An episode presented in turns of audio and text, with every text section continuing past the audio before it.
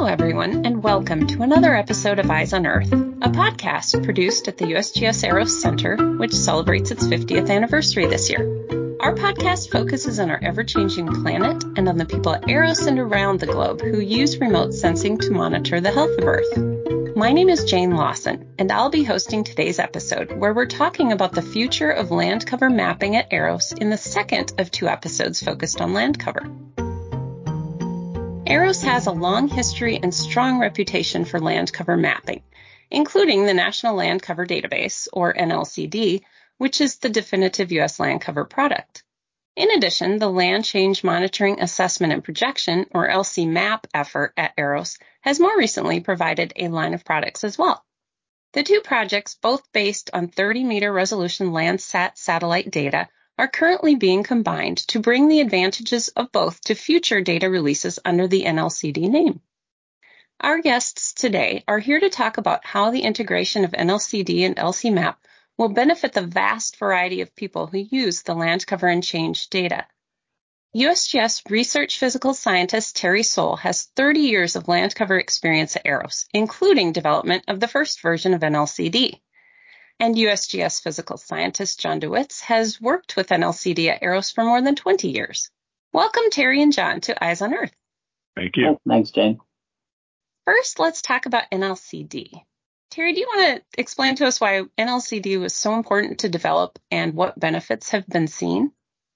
Um, back in the early 1990s, there was a, a consortium of federal agencies, the Multi Resolution Landscape Characteristics Consortium, and um, at, at, the time, it was really a, a, groundbreaking effort to even think about trying to map land cover at Landsat scale across the entire U.S. But you know, from an agency perspective, you could you could definitely see the need for it, and that uh, land cover and land use, what's happening on the surface of the Earth, has such a huge impact on what's happening with ecosystem processes and uh, societal processes. And so, if you think about things like biodiversity and habitat, uh, carbon greenhouse gases, regional weather and climate, uh, water quality, human health. Um, you know, each one of those has some impact um, that land use and land cover can help to address. And uh, so NLCD was really the first effort to do that in a concerted way across the whole U.S. And how does Aeros fit into that uh, bigger picture MRLC uh, multi-agency collaboration that you talked about? Well, I, you know, at the time, you know, we've always been home the home of Landsat, but, but back in the 1990s when this started, part, part of it was cost. You know, Landsat scenes themselves were expensive, and federal agencies really were the only ones that had the the financial backing as a consortium to be able to purchase the raw data that went into something like a national scale land cover mapping. But EROS itself played the key role in developing NLCD as a project, and that it started as a prototype in the Mid Atlantic area. And, and so there were three of us that helped to develop that first prototype using mosaics of Landsat imagery, not really knowing how that might work at a regional scale, much less a national scale. Uh, so EROS kind of led the way, not only from the perspective of you know serving as the source of that Landsat data, but also serving as um, that, that Center for Scientific Expertise for helping develop the first NLCD. Terry, why do you think NLCD succeeded so well as a source of land cover details? Uh, to be honest, part of it was opportunity. I, I mentioned the cost. Uh, when Landsat scenes could cost anywhere up to a couple of thousand dollars each, uh, and you have over 400 for the United States, you know, even trying to purchase one Landsat scene and map land cover uh, for the U.S. was a pretty daunting task, just financially. Uh, computationally too, it, it, was such a challenge, and that um, you know trying to take one Landsat scene and georegister it, trying to place it on a map grid uh, that could actually be used for mapping. Uh, that, that was a very laborious process back in the early 1990s. It would it involved manually picking ground control points, uh, running a, a georegistration that usually would run on the machine anywhere between two and four hours for each scene. Uh, so part of it was resources. We had the resources, we had the capability to do it when many others didn't. Um, but the reason it succeeded is it was a good product, and you know it, that's what has sustained NLCD to the current day. That it's it's maintained its status as that gold standard of land use and land cover for the U.S. And John, you were part of the quality when you started at EROS and have continued to be. Do you want to talk anything about the uh, standards and quality that you maintain? I think one of the, the biggest pieces of NLCD that's persisted through time is just trying to do the best land cover that we can. When NLCD 2001 started, we had kind of an evolution as we're having right now with LCMAP and then NLCD. You know, that revolution was moving towards the first start of machine learning algorithms uh, from cluster based processing that NLCD 92 had. And with more of an automated methodology in 2001, uh, that allowed us to really bring our partners in and have have a, a partner based mapping strategy. For 2001, there were seven active partners mapping along with the USGS. Some of those were states, some of those were other federal agencies, and some of those were other USGS projects. Now, having a somewhat standardized methodology allowed us to do training with those partners and allowed consistency that didn't have to have an eyeball on everything like we had in the past. That really allowed the methodology to be adopted across a larger scale and uh, really some cost savings. Let's talk a bit about LCMAP and why that was important to develop, and a brief rundown of how it's different from NLCD. LCMAP has its genesis going about back about eight or nine years, and and, and part of the, the rationale for taking on LCMAP was some innovation from the methodological side. You know, when we started the first NLCD, it was two Landsat scenes for every location, uh, one with leaves on, one with leaves off. And we've reached a stage computationally, data accessibility and affordability, and from a practical standpoint now, where we can look at every single pixel in the Landsat archive and use that to our advantage to, you know, look at how vegetation greens up and how it senesces in the fall. Use that information to look where things are anomalous, where they look uh, abnormal compared to normal. And that's something that, from an LCMAP perspective, was really innovative. It's something that allowed us to greatly expand the utility of the Landsat archive and also go back further in time than we've traditionally done with NLCD. Uh, so, you know, both from a methodological perspective and from the perspective of providing an expanded database of products, LCMAP has, has been revolutionary. Moving from single date change comparisons to the full spectrum of the Landsat record with LCMAP, I think is the next evolution for NLCD. Uh, just like we changed our methodology in 2001 to make it more easily adoptable and transferable, the next evolution of NLCD combining with LCMAP will give us other benefits. Because we were doing that single date temporal change comparison, we did miss some change.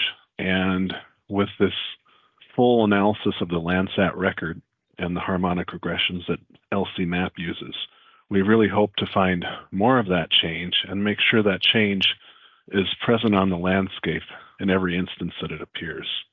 I really have uh, really very hopeful that this will provide greater change mapping and more consistency throughout the mapping record than NLCD could have done uh, before this merger. Do you want to give us some examples of the types of change that you might be referring to? So some change um, is only present for a very short time in the landscape. Uh, one instance is shrub change in the west. One of the things that the west is dealing with now is invasive species, and cheatgrass is one of them. For an example, that type of grass promotes a lot of fire events, and those fire events can change the shrub structure of the western U.S. Now, those fire events are only present and really visible in the Landsat imagery for a period of months. And with the previous NLCD methodology, we sometimes have two to three years between change detection. So um, most of the time we missed that change and had to rely on um, other maps to accurately map that change. Uh, we're very hopeful that the LCMAP methodology combined with NLCD methodology going forward will allow us to capture more of that change and hopefully all of that change and do a better job representing that on the landscape. So, in addition to this specific fire change that you talked about, what other types of research or uses are you hoping that this merger will benefit? one, one of the things that I, I think I'm most excited about with uh, LCMAP and NLCD is, is bringing together both the, the best of both worlds. You know, both the increased thematic resolution, the increased number of classes that NLCD has over LCMAP, but having that long temporal record that LCMAP has going back to the 80s. And, you know, we're, in a time now where, you know, Landsat's not the only game in town, and we have, you know, Sentinel and, and other satellite systems that are up there now that are increasingly being used. But the one thing that none of them are ever going to be able to touch is that long temporal record. And so combining LCMAP and NLCD, that long temporal record with the higher thematic resolution of NLCD really opens up uh, a lot of research opportunities, particularly on climate change and, you know, trying to look at uh, long-term changes on the landscape, some of those subtle shifts of what might be happening on the landscape that John mentioned, um, and how those might be impacted on climate. I think that's what to me is probably one of the most exciting areas that uh, the new products will be uh, very useful for. Do you want to just explain the thematic classes that you were referring to a little bit? Yeah, so from a, a thematic class perspective, LCMAP has something that we call Anderson Level 1 or something close to that. Uh, that's a, a, classification scheme that, that goes back to uh, something that was developed by USGS uh, decades ago. But um, it's a fairly simple classification scheme with about eight or nine land cover classes. So, for example, there's one forest class, there's one urban class. Uh, NLCD, on the other hand, has more detail. And so, from an urban perspective, there are, are four classes that are differentiated by the amount of imperviousness uh, that is present on the landscape. For forests, there are three classes. And, so, it's just a, a, greater definition of what actually what's on the landscape. And for certain applications that really has an impact on the applicability of those source data for uh, addressing something like uh, surface water runoff and uh, what kind of uh, impervious surface amount is present, or from a biodiversity perspective, what forest type is present. One of the other evolutions starting in 2001 was continuous field mapping. Uh, the present land cover structure is a thematic class, which means that it's simply uh, a type of forest or a type of developed. With continuous field mapping, we have a range from 0 to 100%, and that was used to map uh, the density of impervious surfaces and the density of forest canopy. Those continuous field maps, they really allowed a lot more information to be known about what's happening on the landscape. Uh, for instance, if you think of a, a pixel inside your city, it's not just all developed. You look down at a house and you can see most of the time over half of that area is probably lawn, uh, things that are not developed surfaces. And knowing how much of that is there is very important for things like uh, stream runoff, um, understanding urban forests. Um, and that evolution has really allowed more people to use it and more people to use our classes accurately as we've moved through time, we've had other partners take over some of those things. Um, the Forest Service took over canopy mapping because, well, they're the stewards of the forest.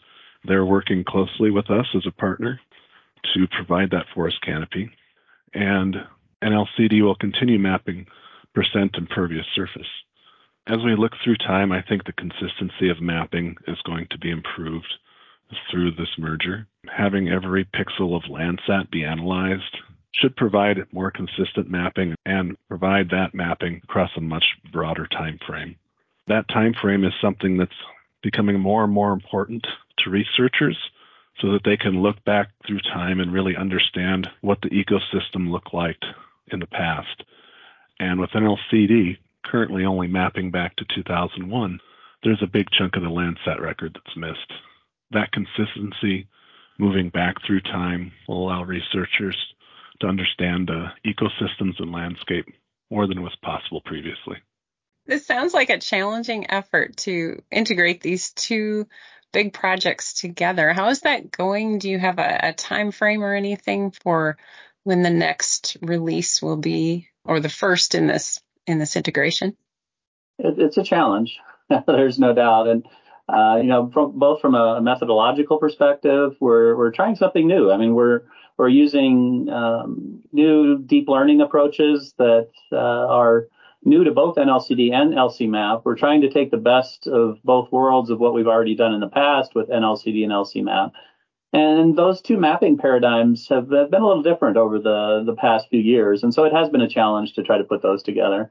I think it's actually going well. We do have a wonderful uh, research team, both on the USGS side and the contract side. We have some really great integration going on uh, in the personnel that were previously on those two projects.